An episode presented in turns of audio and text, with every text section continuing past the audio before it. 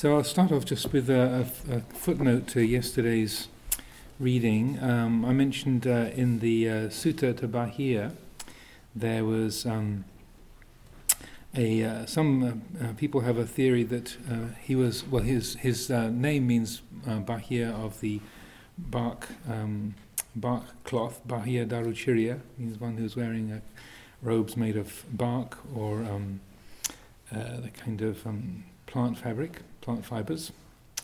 And uh, the Brihad Aranyaka Upanishad, one of the, the, ancient scriptures of India, is also closely associ- associated with the same bark wearing ascetics. And um, somebody spotted that there's some particular passages in that Upanishad uh, where uh, it speaks about the, un, uh, the unseen seer, the uns, unheard hearer, the un, thought thinker, the uncognized cognizer. There is no other seer but he, no other hearer, etc. This is thyself, the inner controller, the immortal. And then a little bit later it says um, that imperishable, that you know the uh, sort of immortal quality, is the unseen seer, the unheard hearer, the unthought thinker, the uncognized cognizer. Other than that, there is naught that sees, hears, thinks, and cognizes. So that uh, I think that's a very fair point because it seems to match quite closely to what the, the Buddha says in that discourse to Bahia. So it's it's uh, one of those pet theories. Maybe it's got substance to it, maybe it hasn't, but uh, it could be that the Buddha seeing, oh, he's one, here's one of those bark-clad uh, yogis, and um, this is one of their favorite um, uh, teachings, and so he spoke uh, to to Bahia, possibly based on this um, his famili- the Buddha's familiarity with this same scripture. If you want to look it up, um, the, the fellow who actually first told me about this or brought it to my attention was someone called Leigh Brasington, who's an American fellow who um, uh, teaches meditation retreats and is quite a, a good Buddhist scholar. Um, and I came up to with the reference to it in a, a blog called the Bahia blog, interestingly enough. Uh, it's put together by somebody called David Reynolds, who used to be a monk in uh, in Burma for uh, a long time. And the references from the Upanishad, um, Brihad Aranyaka Upanishad, is uh, 3.7.23 for the first one. I was taking notes to get the numbers down. Uh, 3.7.23, and the second quote was from 3.8.11. Okay, so let's go to the next chapter, which is called uh, chapter 4 All That Is Conditioned. This chapter and the two immediately following it, and uh, those two are um, uh, chapter 5 is on anatta, which is called um, uh, To Be or Not to Be, uh, is that the question? To be or not to be, is that the question?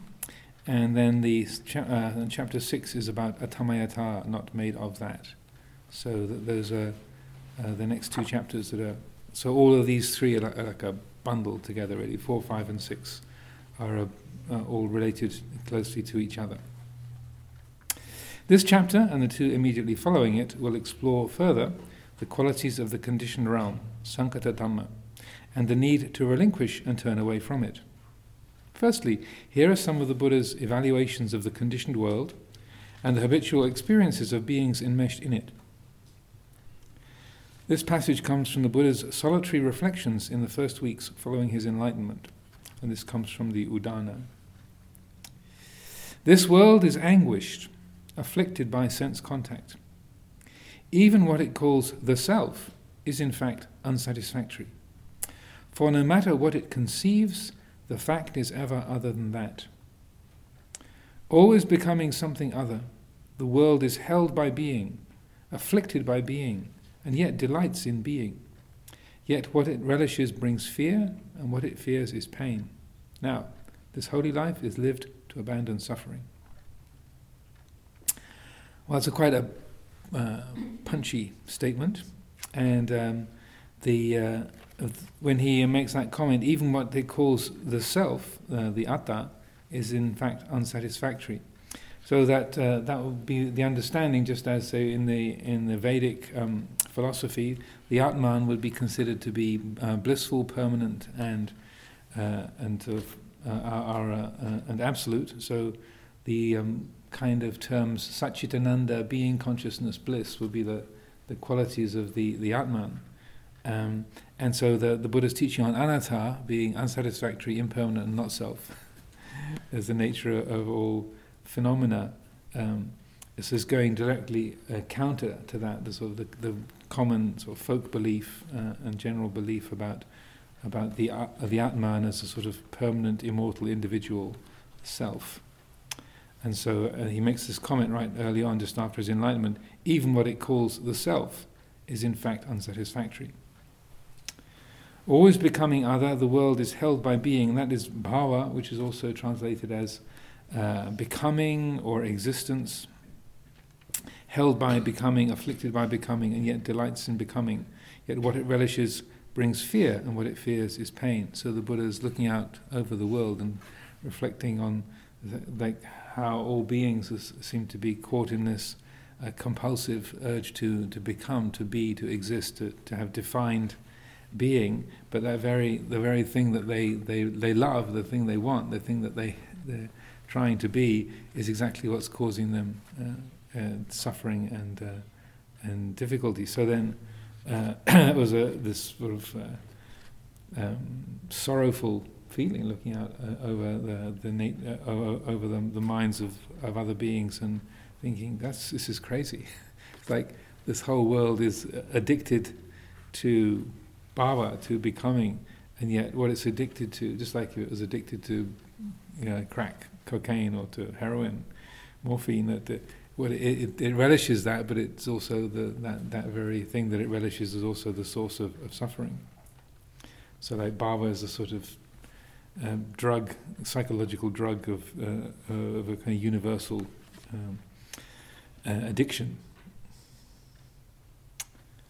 Also, if you can consider the Buddha's looking around like I'm the, you know, the, realizing he's the only non-addict on the planet. how do you work? How do you work the uh, uh, the kind of uh, the program to get everyone off the stuff? I'm the only one who's clean. Where do you begin? So, it was also around this time that the Buddha reflected this Dhamma that I have realized is profound, subtle, to be experienced only by the wise. If I taught the Dhamma, others would not understand me, as it was recounted um, before in chapter 1. It is sobering that, in seeing the density and complexity of the conditioned realm of mind, matter, and living beings, the newly awakened Buddha considered, at least momentarily, that the task of conveying this ultimate of insights was beyond him. Especially so if one takes into account the myths of the countless births of the Bodhisattva, all leading towards this final life as a Sammasambuddha, a fully self awakened one. All that preparation and then? Was it going to be impossible to point out the way to anyone else? So that, uh, also that adds extra weight to that that uh, doubt in the mind of the Buddha. Like, there's no point teaching this after all that preparation, countless lifetimes of, um, of as a bodhisattva. And then you finally get to the end and think, there's no point trying. Beings are too thick, you know, too dense. Fortunately, Intervention and imploring by the Brahma god Sahampati caused the Buddha to try teaching, quote, those with but a little dust in their eyes, unquote. And the world inherited these profound and liberating teachings as a result. However, the Buddha's hesitancy is a salutary reflection on the task at hand for those who aspire to the unshakable freedom of the heart. The conditioned realm is a multi layered, multifaceted, subtle, awesome, colourful, compelling, inspiring, frightening, irritating, and generally very convincing with regards to its substantiality, meaning, and value. So I also lapsed into a long string of adjectives in the commentary there.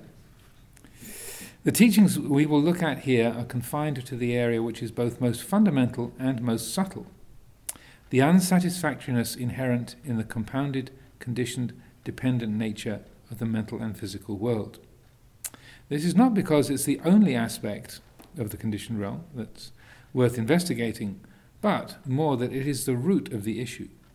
If we can understand this essential quality of the conditioned realm, and how it functions, and then learn how to break the enchantment, we have fulfilled the first half of the task of liberation.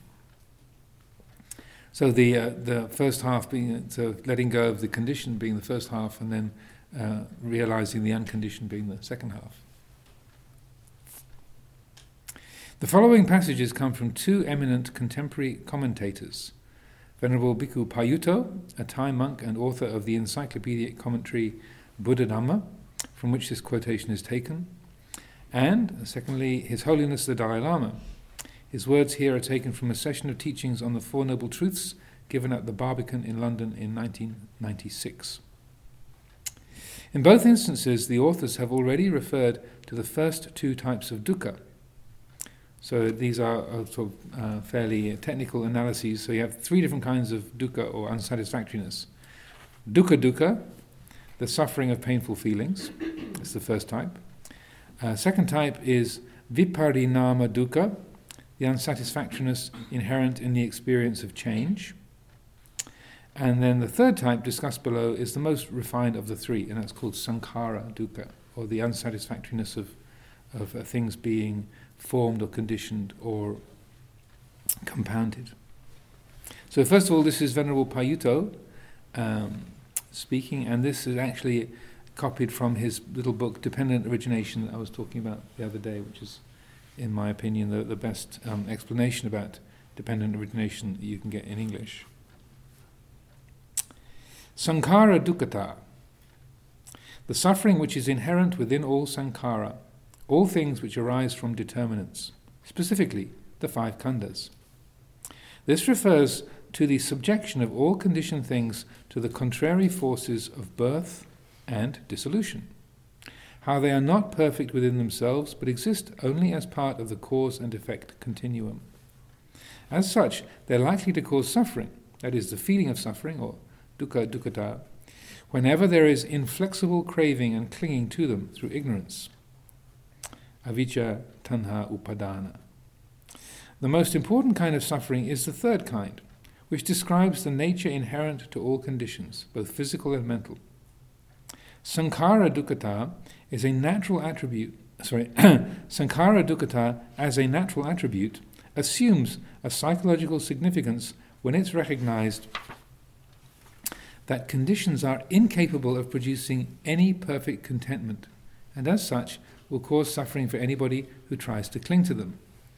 So that the very fact that um, any particular experience or any particular mental or, or, um, or physical quality that uh, that it's incapable of producing uh, a continuous state of contentment. So you can't have any experience that is permanently satisfying.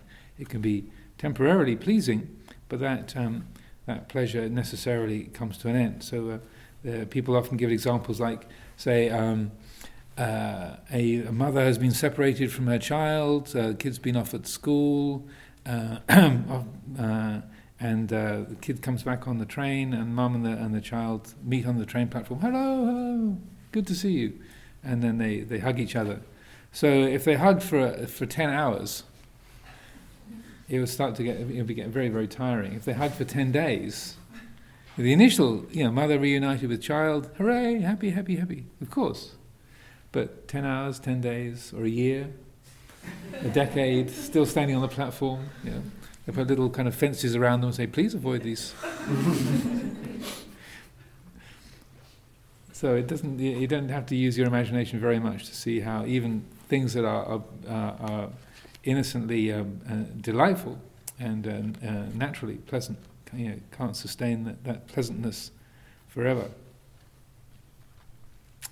The principle of dependent origination shows the interdependence and interrelation of all things in the form of a continuum. As a continuum, it can be analyzed from a number of different perspectives. He makes a little list. All things are interrelated and interdependent. All things exist in relation to each other. All things exist dependent on determinants. All things have no enduring existence not even for a moment. All things have no intrinsic entity. All things are without first cause or genesis. So that's his Sort of his, his list of headings there. So, all things are interrelated, independent. They exist in relation to each other. They exist dependent on determinants. They have no enduring existence. Uh, they have no intrinsic entity, and they are without first cause. So he, he lists uh, those six particular qualities.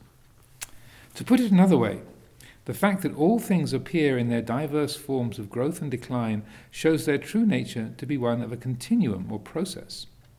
Being a, continu- being a continuum shows them to be compounded of numerous determinants. The form of a continuum arises because the various determinants are interrelated. The continuum moves and changes form because the various factors concerned cannot endure, even for a moment. Things cannot endure, even for a moment, because they have no intrinsic entity. Because they have no intrinsic entity, they are entirely dependent on determinants. Because the determinants are interrelated and interdependent, they maintain the form of a continuum. And being so interrelated and interdependent indicates that they have no first cause. So it's tying all of those six factors together in one, one continuum. to render it in a negative form, if things had any intrinsic entity, they would have to possess some stability. If they could be stable even for a moment, they could not be truly interrelated. If they were not interrelated, they could not be formed into a continuum. If there were no continuum of cause and effect, the workings of nature would be impossible. And if there were some real intrinsic self within that continuum, there could be, be no true interdependent cause and effect process. Continuum of cause and effect, which enables all things to exist as they do, can only operate because such things are transient, ephemeral, constantly arising and ceasing, and having no intrinsic entity of their own. The property of being transient, ephemeral, arising and ceasing is called anicca, the property of being subject to birth and dissolution, of inherently involving stress and conflict, and of being intrinsically imperfect is called dukkha. The quality of voidness of any real self is called anattata. The principle of dependent origination illustrates these three properties in all things and shows the interrelatedness and interreaction of all things to produce the diverse events in nature. so that uh, is one of these passages that takes a few readings. he's, uh, he's very systematic and thorough, but also um, it, uh, uh it takes a bit of, um, uh, of a, sort of repetition to go over a, a few times to, to, get the, the different things that he's, uh, he's talking about. But what it is essentially pointing to, and also the, the passage from His Holiness the Dalai Lama, is the very compoundedness uh, of a, of anything, the the uh, the very fact that it's that it's arisen and, and is uh, is put together in, intrinsically creates a, a, an unsatisfactoriness. In a way, it's also just even to use the word thing is uh, is a, a, presumption that um, and some uh, some languages notably don't have nouns that uh, you can't you wouldn't say this is a glass or this is a clock you'd say there is clocking or there's glassing, or there's tabling, or there's humaning. That you, you, that you only have verbs and adverbs. You don't have nouns and and, uh, and adjectives. And that uh, because the understanding is that there aren't really any things. There's just processes. That uh, and, a verb is describing a, a, an action or a process. So. Uh, uh, in, in, rather than san, a sankhara being you know translated as a thing, um, you could ra- more accurately translate it, translate it as a doing. That there is there is clocking, there's tabling, there's there's glassing going on. That it's and that recognizes the the process nature, uh, the processive. Does that word exist? Well, it does now anyway. the processive uh, nature of uh, of experience, and that when we say book, it's it's an approximation that these. Uh, these particular pieces of paper came from a certain number of trees. So this book was printed, this particular copy I think was printed in Malaysia. Yeah, this was printed in Malaysia, so um, the uh, the trees, uh, who knows where they came from? Probably from Canada originally, or Finland, and then got it, um, put on a ship, carried down to Malaysia, pulped up into paper. They put the uh, put these pages together in Malaysia, put them on a ship, sent them back over here. We call this a copy of the island, and this will exist for a certain number of years, and then the pages will fall out, or there'll be a fire, and the whole place will burn down, and the uh, the, the, the pages will dissolve into into ash and dust, and they'll be blown around the planet, breathed in by various slugs and humans, and uh, absorbed into grass and trees and uh, and so on. So it's it's booking at the moment. There is booking, and the and the the, the, the symbolic shapes of, of black on white you know, convey meaning, but it's just it's a process. It's not a permanent thing. And that that when we say it's a thing, right there is is dukkha that that uh, because then it's oh don't change that's my book you know uh, so that uh, when it's a, a book that you know there's lots of copies of there's not such a personal attachment to it when it's your body your eyes your nervous system your brain think, oh I can't I can't remember where I left my shoes which which door did I come in what's her name I know her so well what's her name I live in the same place as her all right, Ajahn Juddhapala, that's it. Yeah. I did remember you, and I wasn't. At the moment, I'm not groping for people's names, but uh, it'll happen.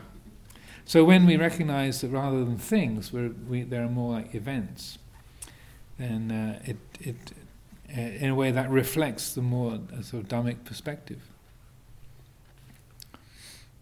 So I'll read the um, passage from the Dalai Lama, which is Similarly, a, a bit intellectual, but uh, I, I, felt it was worthwhile putting these two uh, passages in because they, they do describe things very well, even though it's a bit sort of dry and a bit sort of heady. It's, it spells it out, this, this um, principle of sankhara dukkha in a good way, in a clear way. So this is His Holiness the Dalai Lama speaking, and I think I was actually present for these teachings at the Barbican, if I remember correctly. So 20 years ago. Finally, we come to the third type of suffering, the suffering of conditioning. This addresses the main question why is this the nature of things? The answer is because everything that happens in samsara is due to ignorance. Under the influence or control of ignorance, there is no possibility of a permanent state of happiness. Some kind of trouble, some kind of problem always arises. So long as we remain under the power of ignorance, that is, our fundamental misapprehension or confusion about the nature of things, then suffering then sufferings come one after another, like ripples on water. The third level of suffering, therefore, refers to the bare fact of our unenlightened existence, which is under the influence of this fundamental confusion and of the negative karmas to which confusion gives rise. The reason it's called the suffering of conditioning is because this state of existence serves as the basis not only for painful experiences in this life, but also for the causes and conditions of suffering in the future. Dharmakirti's commentary on the Compendium of Valid Cognition, Pramana Vartika, and Aryadeva's 400 verses on the Middle Way, Chatushataka Shastra Karika, both offer a useful way of looking at this third level of suffering and help deepen our understanding of it. Both works lay the emphasis on reflecting upon the subtle level of the transient, impermanent nature of reality. It's important to bear in mind that there are two levels of meaning here. One can understand impermanence in terms of how something arises, stays for a while, and then disappears. This level of impermanence can be understood quite easily we should add that on this level, the dissolution of something requires a secondary condition which, add, which acts as a catalyst to destroy its continuity. However, there is also a second, more subtle understanding of transience. From this more subtle perspective, the obvious process of change we've just described is merely the effect of a deeper, underlying, and dynamic process of change. At a deeper level, everything is changing from moment to moment constantly. This process of momentary change is not due to a secondary condition that arises to destroy something, but rather the very cause that led to a thing to arise is also the cause of its destruction. In other words, within the cause of its origin lies the cause of its cessation. So you can say a, a, a simple representation of that that uh, Luang Por Sumedho would uh, would say is the cause of death is not cancer or heart disease or a car crash. The cause of death death is birth. That's we we die because we're born. That, that's the in the the very fact of a birth means there's going to be a death. That uh, you can't get the one without the other. Momentariness, thus, uh, sorry, momentariness should thus be understood in two ways. First, in terms of the three moments of existence of any entity. In the first instance, it arises. In the second instant, it stays. In the third instant, it dissolves. Second, in terms of each instant itself. An instant is not static. As soon as it arises, it moves towards its own cessation. Since everything arises complete from the outset, the birth of things comes together with the seed or potential for their dissolution. In this respect, one could say that their cessation does not depend on any secondary further condition. So, like the, the clock, the cessation of this clock doesn't depend on the fact that somebody might drop it or its, uh, its, um, its, um, uh, its uh, constituent parts, the glue holding it together, is going to fall apart in 10 years' time, but rather um, it's not just those secondary factors that cause it to, to be impermanent, but also the very fact that it's made up of, of uh, intrinsically impermanent parts in the first place.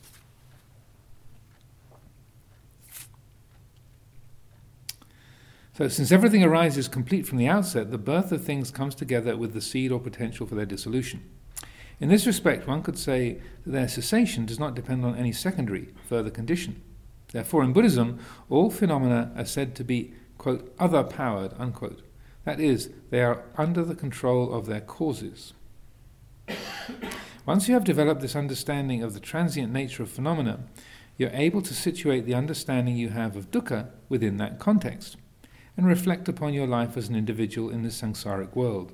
You know that since the world has come into being as a result of its own causes and conditions, it too must be other powered. In other words, it must be under the, under the control of the causal processes that led to its arising. However, in the context of samsara, the causes that we are referring to here are nothing other than our fundamental confusion or ignorance, marikpa in Tibetan, and the delusory states to which confusion gives rise.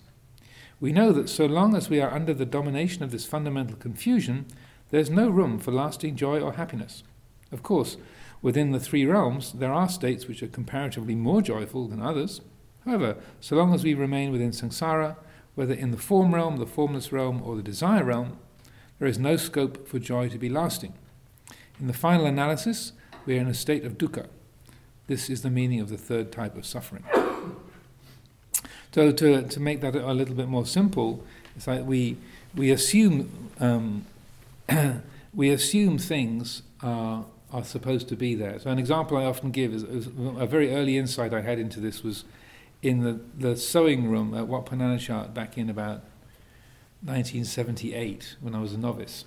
So there was a, a Thai monk who was staying with us, and uh, he was trying to get the the the um, the plate on the the foot of the sewing machine to um, to get unstuck. It was, it was uh, one of those old Singer treadle sewing machines, and the little plate where the um, the, the, the bobbin goes in the uh, in the, uh, the, the lower part of the sewing machine, the the screw was was very very tight, and he was uh, working on this with this, this screwdriver, and you know how it is when you're watching someone you, uh, on a particular job and you kind of get focused in on the, the activity, and so I was sort of paying attention as he's he's trying to get the you know, the the, uh, the screwdriver carefully into the, the head of the screw, and it's leaning on it, and turning it. And, is the screw going to turn? Is it, is it turning? Is it going to turn? Is it going to turn? And suddenly, poof, the screwdriver broke.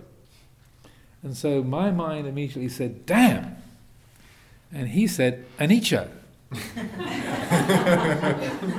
so uh, there was this sort of epiphany, not kind of exactly an epiphany, but it was a moment of insight. Like my, my, my mind saw that screwdriver failed. It was a screwdriver and now it's broken. He saw there is screwdrivering. There was screwdrivering happening, and now there is no longer screwdrivering happening. this is going to be repurposed for something else. But uh, and it was it was quite uh, had quite an impact on me because it was like oh right. he knew that, that that this is a tool at the moment that's useful for screws, but it might not be for forever. And that and it was instantaneous. Oh, anicca. You know, his mind was ready to see that the screwdriver was impermanent and was going to uh, be was in a, already in a state of change. Another simple way, like the reflection I was giving this morning about the the kind of teachings Ajahn Chah would uh, would give, uh, a way of processing our own judgments and opinions, um, and uh, to develop this uh, what you call the anicca sanya, or the perception of, of uncertainty or, or impermanence. Uh, he uh, he would encourage just asking the question: Is that so? Jingler, is that is that a fact? Manbo. Yeah, so that you're when you say, "Oh, that's great," is that so? That's awful. Is that so? Oh, I'm going to go to I'm going to go to Ubon tomorrow. Is that so? yeah, you know, I, have I've decided from now on I'm just, just going to eat um, the food I get on the alms round. Is that so? that uh, you are just in a simple reflection like that, uh, then you're expanding the view to recognize, well, that's an intention, or that's a judgment, but it's only that. It's just your mind seeing a situation and assessing it and calling it good, calling it bad, calling it, calling uh, you know, uh, something by a particular name. That's all. And just in that simple way of picking it up and th- is that so? Then that, that's touching into that, that wisdom that says, that's not the whole story. It's a screwdriver at the moment. yeah. I'm using a screwdriver to, to fix the sewing machine. Is that so? uh, and so that even though this can seem a little bit abstruse, uh, talking about the sort of the inherent, the, the nature of inherent instability, or the, the, when that thing, the plastic and the metal were put together and called screwdriver, you know, made in Thailand. Even though in Thailand they're often have made in Germany or made in made in the UK written on the side. That, uh, that again, that, that um, I had uh, um, uh, other novices there, and they, they'd see made in Germany, and they'd say made in Thailand. because Thailand specializes in uh, fake uh, products, real fake products. So if you want to have a, a, a, um, very cheap Louis Vuitton handbag or a, a um, Rolex watch, then Thailand is the place to get those. so uh, that, uh, even though this might this sort of uh, you know, might sound a bit sort of heady and, and abstruse, like reflecting on sankara, sankhara dukkha. It's that that kind of reflection is a direct um, uh, access to that, just to remember. Or that the other, even the, the even more simple reflection. So, where that the mind is saying, "Well, I'm going to uh, uh, I'm to do this," uh, or um, uh, "This is this is what I feel." And the mind makes this kind of definition. It, it sort of it, it takes refuge in having uh, something fixed. Uh, that um, I'm feeling good, so I'm feeling awful, so yeah. The I'm I'm giving readings from the, the island, so some people are understanding, some people are not understanding, so and that the uh, the way the mind latches on to a, a, perception or a feeling or a thought or a mood, and in, in that very def- definition, that definingness, again, if that word exists, it's like that's what that's in a way that's that's a process of becoming. The mind says this is what's happening and this is it, and that very um, uh, def- defining and, and determining of that thing uh, is a state of dukkha. It's it's like a, uh, that, that's a, a, subtle kind of dukkha, and then uh, that simple reflection of so. It's like well, uh, and that means what, or, or that has some particular value, or is that well, what's the mind making of that? And at least when I apply this this kind of reflection, like, what happens is that oh, there's this. Suddenly, the world gets a little bigger. There's more, uh, a greater quality of spaciousness. So, even though these minds sound, might sound a little ob- abstruse, that when the, these these teachings are applied, and that quality of sankhara dukkha, the unsatisfactoriness of things, is is um, really uh, appreciated and and, and accessed most easily through this uh, developing of the anicca sanya, then it, it has a direct impact on the way that the, the heart feels in relationship to the world. So we now move back to the Pali Canon. The following passages clearly demonstrate both the power of reflective wisdom in the process of liberation and the need for turning away from fixation on the conditioned realm if the truth is to be realized and the heart released. So, this first passage is from a sutta in the middle length discourses called the Man from Attakanagara, sutta number 52. And I think this is Venerable, yeah, this is Venerable Ananda who's speaking. Here, householder, quite secluded from sensual pleasures, secluded from unwholesome states, a bhikkhu enters upon and abides in the first jhana, which is accompanied and, by applied and sustained thought with rapture and pleasure born of seclusion. He considers that and understands it thus quote, This first jhana is conditioned and volitionally produced. Abhisankatang, abhisanchetani, uh, sorry, abhisanchetiyatang, abhisanchetiyatang. But whatever is conditioned and volitionally produced is impermanent, subject to cessation. Unquote. Standing upon that, he attains the destruction of the asavas, the mental outflows. But if he does not attain the destruction of the asavas, then because of that desire for the Dhamma, that uh, Dhammachanda, that delight in the Dhamma, it's called Dhamma, uh, with the destruction of the five lower fetters, he becomes one due to reappear spontaneously in the pure abodes, there to attain final nibbana without ever returning from that world. So, this is a, good example of um, the interplay of insight and reflective wisdom and concentration in this particular sutta. And so, uh, the mind is, uh, say, uh, absorbed in first jhana, but there's this uh, reflective wisdom that, that then observes that, that state and considers this is first jhana, very good, but this is conditioned and volitionally produced. This is something that's formed. It's, it's uh, anicca dukkha anatta. Whatever is conditioned is impermanent and subject to cessation.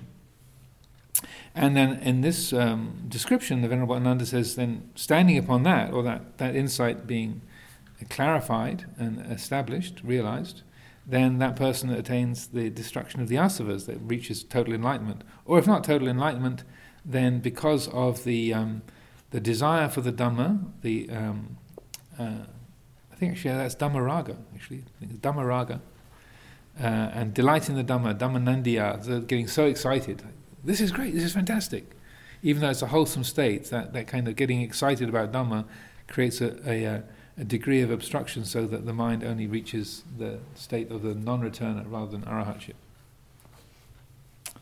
This passage is then repeated with reference to, firstly, the other three rupa jhanas, so second, third, and fourth jhana, then the four Brahma viharas, metta, loving kindness, karuna, compassion, mudita, sympathetic joy, and upekkha, equanimity. And also the first three of the arupa jhanas, the formless states of, of absorption, the fourth of these, the sphere of neither perception nor non perception, and the state of Nirodha Samapatti, so it's the, the fourth, the, the kind of two highest or most subtle states of absorption. That's the, uh, the fourth Arupa jhana. And then the state of Nirodha Samapatti, which is called the cessation of perception and feeling. They are not mentioned here in this sutta because it is said they are states too subtle for their constituent factors to be used as objects of insight contemplation. So this is a really interesting, uh, interesting point. So that even up to the, these uh, very high levels of, of absorption, say the realm of infinite consciousness, the infinite space, or realm of nothingness, still the reflective mind can come in and, and consider, well, this is the realm of infinite space, or this is the realm of infinite consciousness. Well, this is conditioned and volitionally produced. So um, this is, whatever is conditioned is, uh, subject to um, is impermanent and subject to cessation. So that that reflective thought can even be brought in at those very, very profound levels of, of absorption. And, uh, but the, the level of, of refinement is, is so acute at those sort of top two levels of neither perception nor non-perception and nirodha samapatti that, the, that that's sort of kind of beyond the limit that the reflective um, uh, mind, the um, investigation, dhammavicaya, or yoniso manasikara. It's, it's too subtle to, to apply there. It's, it's too refined. But below that, and these other uh, levels of absorption, the um, uh, that uh, quality of uh, wise reflection and investigation can be can be applied. After each one of these paragraphs, the Venerable Ananda, who is expounding this discourse, says, This too is one thing proclaimed by the Blessed One, wherein, if a bhikkhu abides diligent, ardent, and resolute, he attains supreme security from bondage that he has not attained before. So I'll pause there There's, uh, before the next sutta. Uh, and uh, there's any questions, thoughts, reflections? Um, yes, I um, um, so, uh, if I understand it right, if uh, someone reaches the first jhana and he has a reflective thought that it is conditioned, um, he can uh, abandon the craving or the craving doesn't arise. What if there is no reflective thought? Um, well, then. The I mean, the craving uh, then basically stops. Uh, you have a craving for a wholesome state, mm-hmm. I presume, and then because of that, you cannot get into a wholesome state because your mind latches onto how. Well, it's not necessarily a craving. I mean, it can be that that because one, one of the things with, uh, with jhana uh, and the brahmaviharas is they're very wholesome states. They're bright. They're wholesome states. They they are, um, uh, uh, but they're not necessarily aligned with wisdom. So the mind can absorb into, uh, say, into the jhanas, and not be applying that quality of wisdom. And that, that's one of the, the sort of classic um, issues in meditation practice is when someone becomes very skilled at concentration, they can develop a very, very powerful uh, ability to focus and to stay in states of, that are very blissful and, uh, and comfortable, delightful for hours and hours and hours, or even days sometimes. Um, but um, there doesn't, there's not necessarily any, any wisdom, and that the, uh, the, um, the, the mind can actually become addicted to those beautiful, blissful states and not realize the degree of attachment to them. Uh, so that this, uh, this is a particularly significant sutta, that's why I, I included it here, uh, because it's, um, it's uh, uh, not just talking about the development of jhana, but also jhana with, with that uh, perspective on. So there can be a wholesome intent and the idea, well, i want to develop concentration for the purpose of of liberation and purification of heart can have that intention, but that's, if that's not really being followed through with wisdom, then you can get very, very adept at concentrated states and, um, and make it very easy for the mind to, to dwell in those, but still not, not for there not to be the wisdom for, of, uh, of seeing into anatta, say for example. So there are uh, a couple of, uh, of uh, Venerable Ajahn Mun's most well-known disciples. Um, so Ajahn Tate was so uh, gifted at going into arupa jhana that he actually could, not stop himself. He said it uh, took him about 12 years. If you read his little autobiography, uh, says it took him about 12 years to learn how to not get into arupa jhana as soon as he sat down and closed his eyes. So he had to kind of school himself to not, not kind of go sliding into that. And another story that is often told about uh, Ajahn Mahabua was because when he was a young monk, uh, uh, the way the, the, the, style of practice they had in those days was that uh, they didn't have a, a um, uh, very many sort of established monasteries. They'd go and live with Ajahn Mun in some kind of particular little forest, or they'd camp out together for a few months and then move on. And they didn't have such established places. And then people would go out and practice on their own, and try and find track the Ajahn down again and spend a few months with him, or a few days, a few weeks, and then go off and practice by themselves. So at a certain point, the young Ajahn Mahabua had gone off to practice by himself and had, with great uh, ardor and, and um, commitment, diligence, had managed to develop these very, very profound states of absorption. And he was quite pleased with himself. You know, he he'd been a scholar monk and hadn't done much meditation before. And uh, but through sheer effort and, and skill, he'd managed to develop these very bright states. So he went back to Ajahn Mun, and and, uh, and Ajahn Mun asked him, "So, so, Maha, Tanmaha, you know, how's it going? And uh, he said, oh, well, actually, no, you mention it. well, med- meditation's been quite fruitful, you know. And then he described what he was experiencing. And Ajahn Mun said, well, don't bother with that. You know, that's, that's not going to be a, a, any use to you. Uh, rather, you should just uh, limit your de- degree of concentration to, to access concentration so you can uh, keep the mind stable enough just to watch the rising and passing away of the five khandhas. Don't bother getting into absorption, that's not going to be useful for you. And famously, the young Ajahn Mahabua argued. He disagreed with the Ajahn, and they kind of went at it. And uh, he, he was, wouldn't agree that the teacher was right. And so that he, all these years, decades later, they, they still talk about that. that they can, you know, the other monks are like, I can't believe he's, this young Mahar is arguing with, with Tanajan. You know, you know, go and hide, go kind of sweep the, sweep the sala, or, you know, the, the, go and meet a cobra or something. but they, they, they went head to head. And um, anyway, Ajahn Mahabua, uh, they sort of finished the argument, and Ajahn Mahabua was convinced that the teacher was wrong. And that uh, he couldn't see how, any, how these states could be uh, unwholesome or, or uh, unhelpful, because they were so good. And then, of course, he went off to practice by himself and couldn't get into those states anymore.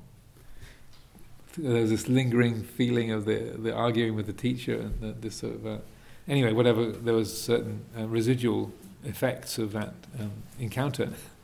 And he, and he said that uh, um, no matter how hard he tried he couldn't get into those states of absorption at that time.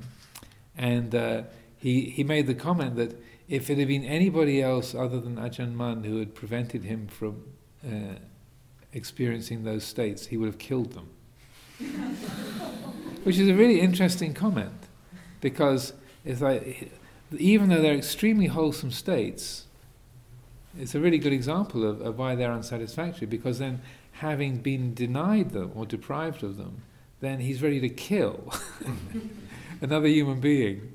You know, he, he's a, he's a he's quite sort of a, he can be a little bit hyperbolic in the express over you know exaggerated in his expressions, but you can you can get the sense that he really meant it.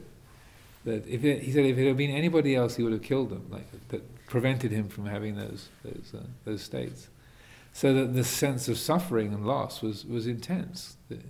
So that um, uh, the the danger of of um, the mind when if there, if one does have a great skill in meditation, then the the danger is is just uh, spending the time kind of in a sunbathing, just sort of enjoying the, the bliss of the, the comfort of it. And Ajahn Chah was particularly good at, at not letting people, or he saw people were sort of just spacing out or getting absorbed in that, then he'd make sure that you were on the next building, the the uh, on the next building team, or, or um, that uh, he'd keep you busy being his attendant something like that.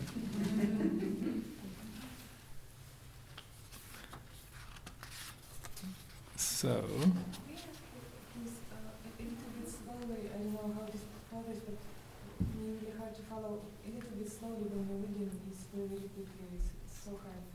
Okay. I'll do my best.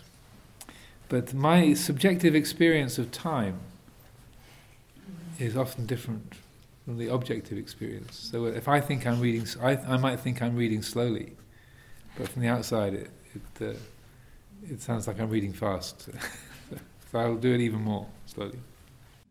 Jan, can I ask a question? It's yes. something that always puzzles me, and I've probably found the answer a few times. But why does um, uh, the experience of things being momentary, so earth, death, and all these sorts of things imply that nothing has existence even for a moment. Where does that come? Because it's a very different thing to say.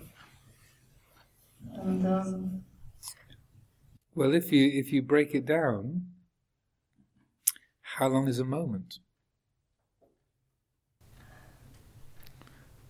You see, so that it's like that if uh, if you're reflecting on everything in a state of change, then that the, um, the well, uh, no matter how small of an increment of time, even within the tiniest increment of time, things are the thing is, is still continually changing. Sure, but then the, the actual energy is for things to come together, not to fall apart, because they're falling apart anyway. And things do last through time. So I, I never quite understand it. There's always something I'm missing. You know, so what it, what it takes to keep your glass together, for Mhm. example, is, is something Mhm. to keep it together, otherwise it would fall apart. Yes. You know, because it is changing. hmm So, to me, there is something which I really don't quite get. Um, when people, you know, make that leap from um, your your own, you, you know, your own perception of things, Mhm. experiences of things changing, hmm and you can um, observe that, you can reflect on it, you can introspect on that. I mean, it's and it has you know many levels of refinement. But um, but then to sort of make a statement that nothing endures, not even for a moment. Well, so the, I mean, in a sense, it's not maybe not endures, but everything is in a state of, of change. So, like even the the the the molecules, atoms, protons, neutrons, electrons, quarks that that make up the glass. We much talked about glass. That they are in a constant state of vibration. They they are in a, a the the uh, the constituent elements are in a constant state of, change the whole package holds together um, just through the, the, the laws of physics and chemistry for uh, certain spans of time. And you know, it, it, uh, an object, like Newton's laws of an object continues in rest or motion until acted on by an outside force. But th- we even the things that are making making it up, that they they never stop being in a state of change even things that last a really long time, like a proton, it's still a, uh, an impermanent aspect of the material world. But is, is the Buddha actually talking about those kinds of things? Is he actually talking about the physical world, the world of objects, or is he really talking about the world of experience?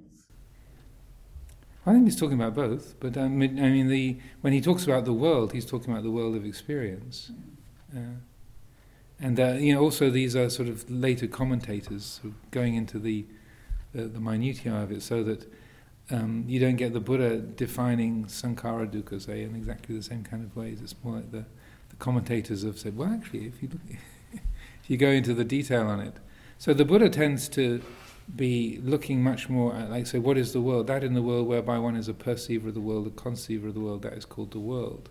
So the eye is the world, vision is the world, eye consciousness, eye contact is, is the world. So that that, and then within the pro, the perceptual process, then you can see there's no aspect of the perceptual process that that that uh, stays still. There's a, a kind of um, you can describe a region of the perceptual process, saying you know that is the table, that is just the desire, that's the carpet. You know that that's describing a a, a, a, region of of a particular kind of activity within the say the, the visual field. But as long as that is that as long the way I, I understand it is that as long as that's recognized as an approximation, as a convenient fiction, then there's there's no dukkha. As soon as you, as soon as the mind says no, that is, it gives that definition. Then that's where the dukkha arises, and that's the um, that uh, to me that's the, that's a significant thing. I don't know if that's meeting your question or passing it by. No, it is in a way because it, it, it is a different. It's almost like a different realm, isn't it? If you if you're looking at your own um, mm, your own experience, your own perceptions, and you uh, you're seeing well they fall apart. They're not they're not substantial in the sense that you, know, you can make an absolute statement about anything. It is like this. It's just not possible.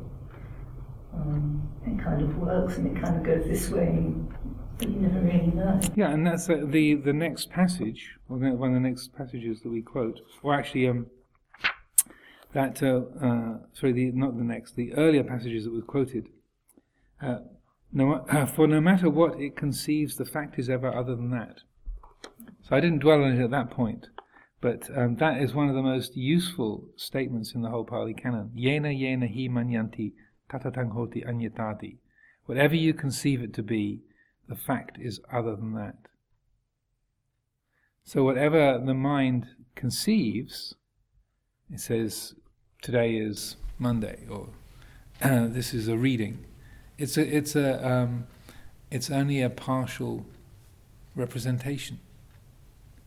Whatever uh, yena yena hi manyanti, whatever the, the mind conceives, tatatang hoti anyatati. The fa- the fact is always other than that. So that the the conceiving mind, uh, its job is to help living beings to get around in the world, to interact with each other, and to stay fed and dry and so forth, to flourish. but it, it, as long as it, it is able to know that those are approximations, and that uh, then there's no dukkha. As soon as it, as soon as it says no, this is, uh, you know, and, and, it creates that, I, I, am this person. I this is this uh, this is Amaravati. That can only be part of the story. It can only be an approximation. So I feel this is, this is a little passage I've, I've reflected on a huge amount. And it's, it's very simple, but it's talking about that whole sort of conceiving, that manyati, that the, the way the mind makes a thing, makes a self, or makes a, a place, or a judgment, or a, an object, or um, a, any anything mental or physical. That conceiving, that manyati, that determining, and that uh, whatever you conceive it to be, the fact is always other than that. you, it, it's the, the picture's bigger. There's more dimensions than than the thinking mind can encompass, and so that uh, it's a very simple statement, but it uh, again it's it's a, it's a, a, way of that that same kind of reflection of Luang Por Chah. It's like so. the, the the picture's bigger than that. There's more things playing into it, and that we the dukkha is is the seed of dukkha is that that kind of defining, like that's a bad thing, I have to get away from it. That's a good thing, I want to get it. Yeah, I need to have that to be complete. I need to get rid of that to be purified. So I recommend memorizing. Yena yena hi manyanti tatotang hoti anyatati. I'm just wondering yes. that's true. How does the reflective mind lead to liberation when that again is the thinking aspect of the mind that is sort of conceiving. Well, the Buddha used this wonderful analogy, one of his many, many wonderful analogies. He says it's like using a thorn to dig out another thorn. Like if you've trodden on a thorn and you, ow! So, but the, you haven't got a needle, so you get another thorn and you dig out the one you just trodden on with, a, with another thorn. So you're using thought uh, to help develop a perspective on the nature of, of thinking. You're using a condition to help get a perspective, to, to catalyze the wisdom mind to get uh, a, a, true perspective on the nature of, of thinking. And that's one of the most uh, amazing things about, like I was saying about the sort of the miracle of instruction. You're using conventions, conditioned things, to help the mind to awaken to the unconditioned. It's a miracle. So the wisdom mind is not the thinking mind at all. That's something much deeper than that. Absolutely, yes. Yeah. Because that's uh, the quality in terms of, of the the the use of the word panya in in Buddhist psychology. That's not. It can mean intelligence. Panya, like when this panya paramita, is uh, it's like it's like what we think of as IQ, like intelligence. But more usually, the word panya is referring to a, a non-verbal understanding, a non-conceptual uh, a- apprehension, uh, an understanding of the way things are. So it's um, it's not just a, a conceptual understanding, but rather a way of seeing. You know, seeing things in their true light, as it said. So that the, um, the this kind of uh, reflective thought uh, and and if, when you, you read or uh, study Ajahn Chah's teachings, you realize that he refers to this kind of inner reflection a lot, and, and it's very much in the way that uh, Luang Por would teach, or I teach, or other, many of the other ajahns in this community are, are teaching, is that you're using that kind of active reflection, just like he just uh, Venerable Ananda describes in that sutta. Now, this is conditioned and volitionally produced. Um, uh, so, standing up, as it says, standing upon that. This first jhana is conditioned and volitionally produced, but whatever is conditioned and volitionally produced is impermanent, subject to cessation. Standing upon that, he attains the destruction of the asavas. So it's like that that reflection, then go, oh right, of course, this is just a condition aha. So it's like a, a that's the thorn that's digging out that that uh, the thorn of, of taking it to be something substantial or real or owned by a, an I. It's just that leap of often you realise those things a lot, but it doesn't lead to. just keep going, just keep swimming, as it says in uh, what's it, the Nemo, Finding Nemo. Just keep swimming. just keep swimming. It's the the, uh, the mantra of, um, of uh, uh, Dory, the little blue Nemo's little blue friend. Just keep swimming. Isn't it sometimes when we get in the way though? Could it be that there's a state in, and the thinking mind is somehow preventing you from a realization? Oh yes. Even even though it's thinking what seems to be wise thoughts, they might be stopping you from. Indeed, so. It's a, How do you, you just have to just. You stay close to wise people. That's where Kalyana Mita. Seriously. No, seriously, I'm not kidding. I'm not kidding. Because that's where Kalyanamita comes in. Where spiritual friendship comes in. Because greed and hatred are really easy to see. They're very toxic and, and unwholesome, but they're kind of highlighted, like underlined three times in red, like want, good, yes, more, like bad, get out of here, wrong, hate. That's pretty simple to see. But moha, delusion, is very difficult to see because the very way that you would see it is obstructed by the moha. It's foggy, blurry. That's the nature of delusion. And, and that's how delusion works, it's deluding. so it's uh, it, of the three um, unskillful roots, the akusala mula, then moha is the most tricky. The others that can be strong and, and very obstructive, for sure. But moha is the hardest to work with. And it's, it's interesting um, that uh, Luang Por Panyananda, who used to come and teach here in the um, in the 80s and 90s. He, he used to teach a lot. He's a an elder Thai monk. He used to teach in prisons a lot in, in Thailand. He said, murderers are easy to teach. Yeah, thieves and, mur- and murderers, they're, they're really receptive, particularly people who've killed, because usually it's just in a moment of, of ang- anger they've lashed out and killed someone. And they feel a lot of regret. He says, people are frauds and cheats. It's impossible and he had this. Uh, he's very cool. He didn't have a very expressive face. He had this sort of one sort of permanently benign expression on his face. But when he said that, he was sort of like, you could you could almost feel how much he tried. You know, hours and hours and hours of working with with people, uh, but people who kind of had lied to themselves, lied to others so much they just couldn't tell what was true anymore. So Kalyanamita is the best way of is my my take on it is in terms of dealing with deluded states is uh, talking to your friends and say, well, it looks like this to me. How does that sound to you? well, I'm trying to work with this. How, you know, have you had the same experience, or how does that work for you? And getting feedback from from your your friends or your skillful uh, te- and the people who have some experience or some knowledge, and and then using that feedback and that input from from your um, your peers and and, and more ex- other experienced people. That's really the the best way of of getting a perspective, because oftentimes, uh, like with this, this how it takes shape in my mind, is that it's not, it doesn't need a lot.